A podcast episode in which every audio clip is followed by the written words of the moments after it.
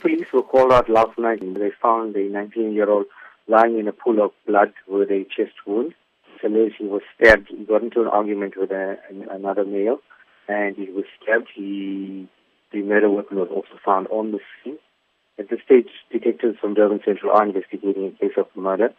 Were security measures at the event up to par? You need to speak to the organizers of the event. Considering that the event drew thousands of people, were there enough police to control the crowds? You need to speak to the organizers of the event regarding the security of the event. Can you confirm if alcohol was involved, if the teenagers were intoxicated when the incident happened? No, I can't confirm. At this stage, it's too early for us to comment on the investigation. We're just appealing to give detectives an opportunity to investigate the matter further.